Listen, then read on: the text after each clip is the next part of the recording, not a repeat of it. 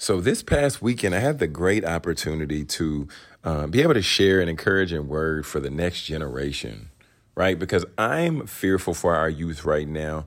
But most importantly, if we don't step up and take accountability for these youth, for these people who are under us, beside us, and walking through life with us, who else will? All right. So in this episode, you're gonna hear uh, you're gonna hear a little bit of my presentation that I shared and I hope it encourages you, hope it challenges you, and most importantly, I hope you share it with somebody else. But let's go and get to the episode.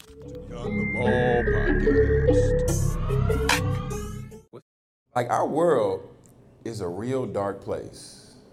Like, can we can we be honest? Like, I mean, because I mean, even we have the youth right here, and y'all, I'm fearful for our youth that are coming up. Would y'all agree?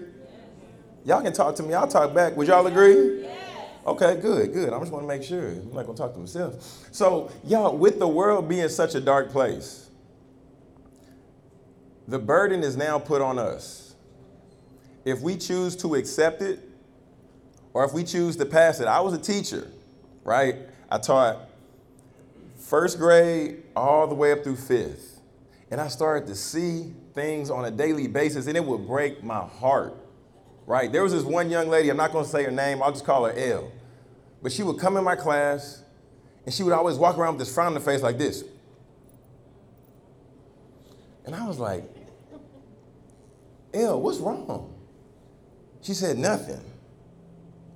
And then she would sit and uh, just any, she would wait for anything just to tick her off. And then she'd say, that's why your mom can't afford to do your hair. And then the little boys, she would cut them up like a switchblade. I was like, oh my goodness. And y'all know how it is. These kids are so quick with it. Sometimes you want to laugh, but you know you can't do it in front of them. I was like, oh, God. Mm.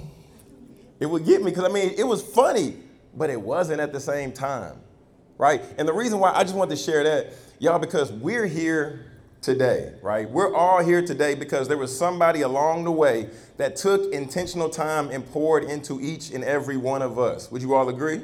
Yes. Okay, okay, good, good, good. So, understanding that, right, we have to now go above and beyond. Right? Y'all are in here, y'all look good, y'all look nice, bills probably paid. That's awesome. You know what I'm saying? Some of y'all might even have a little extra money in the bank. Some of y'all might be debt free. God bless. Right? That's awesome. But it's extremely, extremely, extremely selfish for you just to be the only one who's good. Right? You know somebody else who you either see on a daily basis or you come, you, you just come in contact with them whenever it might be, right? And then you're at the spot to where I can inconvenience myself and say something, right?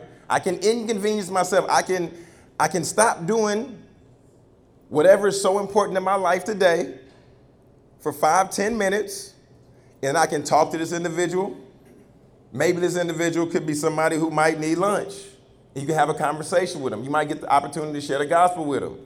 Or, you know, you can keep going on your way. We saw it in the Bible, right? There was the man that was on the side, he got beat up the pastor rolled by him. He said, Man, I got to go preach a sermon. I don't got time for this today. I'm, I got to go preach.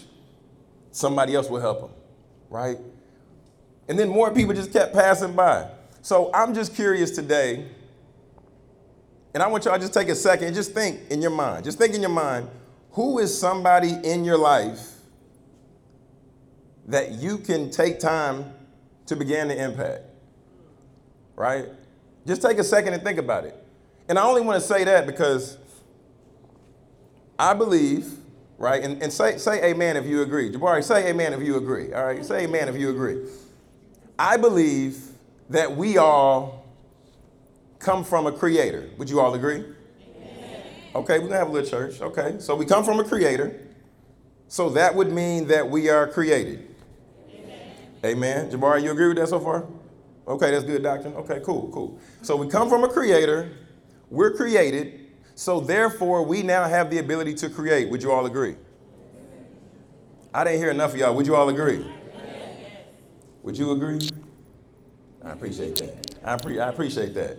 So if we have the ability to create, everybody in this room has taken time tonight. We've been able to appreciate the gifts that they've been able to create by way of music. We've been able to create the gifts that he's been able to curate by way of music and by way of using this system. We've been able to uh, uh, we've been able to appreciate the gift that Sister Pamela has created with this with the favorite soul session. So now the question becomes if we have not taken the time just yet to create something,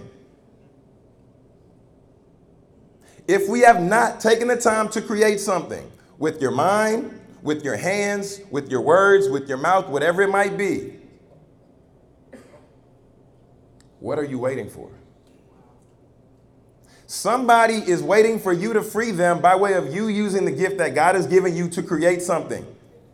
You can create passive income. You can create multiple streams of income. All that's great. All that's wonderful. You can create CD. You can create music. You can create candles, whatever it might be. But also, don't forget what the Bible says. Go ye all into the world and preach the gospel. We need to be creating disciples. We can create money, that's cute. Yeah, we can create money. Money is easy. Go create a product, go give it to somebody who's in need. Wonderful. They'll exchange. Wonderful. Money, great. But money ain't gonna save nobody's soul. Jesus is the only one who can save somebody's soul. We know he came down from heaven, human form, just so we couldn't have no excuses. Carpenter, he was getting it in.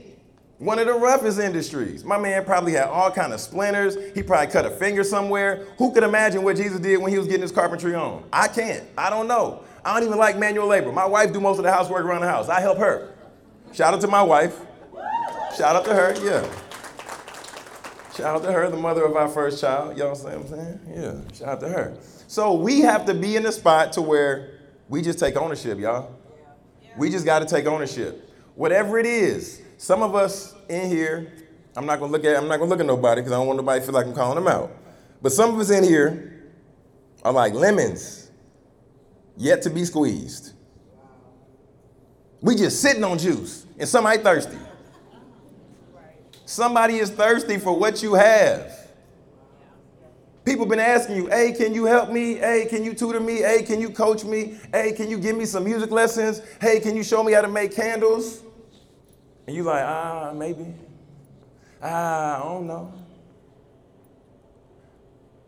So the question just becomes what are you going to do with the rest of the time that God has given you going forward?